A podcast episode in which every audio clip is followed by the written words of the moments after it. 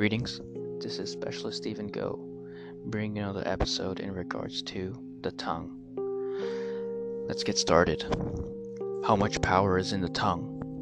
We go through our days mindlessly speaking to one another. The same words and phrases are being used carelessly.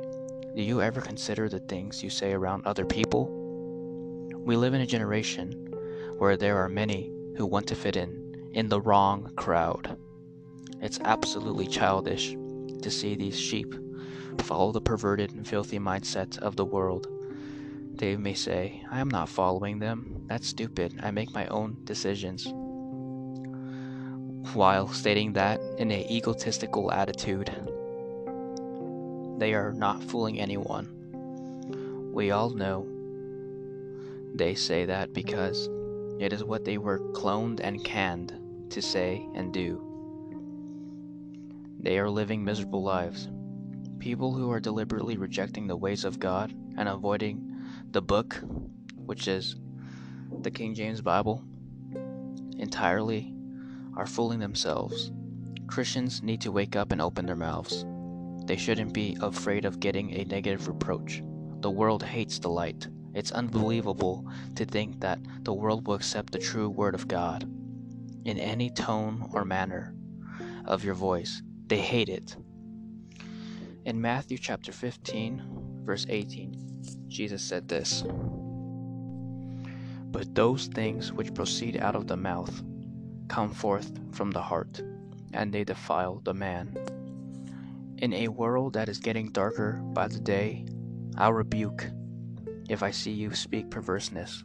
People in this generation have bred weak Christians no preaching about hell, repentance, and salvation from sin.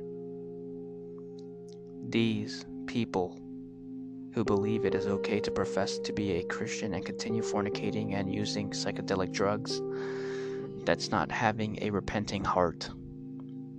What makes you think that is fine and dandy? You will not find the true joy in sin. God did not lie. God will not answer your prayer if you continue living in sin. We Christians have the title to be Christ like. Jesus came into this world to save you. Where are you going to find Jesus partying in this world? He came to save them from the bondage of sin. Satan wants you to remain stupid, clueless, and monkey men. Do you want to continue in your sorrows? You are hurting yourself and the people around you. Don't blame God, stupid. We ha- we humans love the blame game.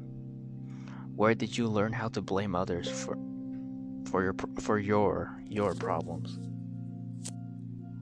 Find that in the Bible. Please show me where God says you must blame the next person for your problems.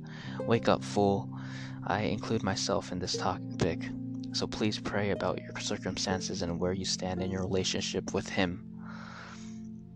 Romans chapter 15, verse 5 states this Now the God of patience and consolation grant you to be like minded one toward another according to Christ Jesus. He wants you to prosper. I'm not speaking about your financial, physical, or the notoriety. Spiritual growth is greater and will make an impact in this dark world. The preachers in this modern era are troubled and persecuted in sharing the gospel. The Lord Jesus Christ is coming back. However, the people are distracted by the cares and worries of this world. The resources being parroted, parroted 24 7 don't amount to anything. Matthew chapter 13, verse 30 Jesus has given you the privilege to grow. This is what he says. Let it, let both grow together until the harvest, and in the time of harvest I will say to the reapers, Gather ye together first tares and bind them in bundles to burn them, but gather the wheat into my barn. If the unbeliever remains rejecting the gospel of salvation, he will be stripped of everything and thrown without hesitation into the lake What lake do, do you ask? The hottest lake that you will never get out from. You cannot drown nor die in there. You will get a new body, incorruptible. Alright? If you really believe that everyone goes to heaven and everyone will be accepted into heaven, listen, you blind fool. Who told you that lie? Find me a verse that states that. Are you forgetting his loving attribute? That's justice. His wonderful attribute you choose to ignore. In Revelation chapter 20, verse 11 through 15, it says this And I saw a great white throne, and him that sat on it, from whose face the earth and the heaven fled away, and there was found no place for them. And I saw the dead, small and great, stand before God, and the books were opened, and another book was opened, which is the book of life, and the dead were judged out of those things which were written in the books, according to their works. And the sea gave up the dead which were in it, and death and hell delivered delivered up the dead which were in them and they were judged every man according to their works, and death and hell were cast into the lake of fire. This is the second death. And whosoever was not found written in the book of life was cast into the lake of fire. How hateful is that? No, you per you perverted Bible rejecting reprobate. That book is sealed. The unchangeable message cannot be tampered with, not by your strength, not even Satan himself that deceiver and his minions are going with the deceptive pseudoscientific monkey man into the bottomless pits of hell. No escape. Forever, eternally, you had your chance. You cannot run nor hide from this. The Lord Jesus Christ will be your judge, unbeliever and believer. You wake up and you get right with Him. Thank you for your time and attention. Let's close this off with a prayer. I thank you, Lord Jesus, for coming to save mankind. Wicked are we, indulging in sins, and will be doing it till the day we die.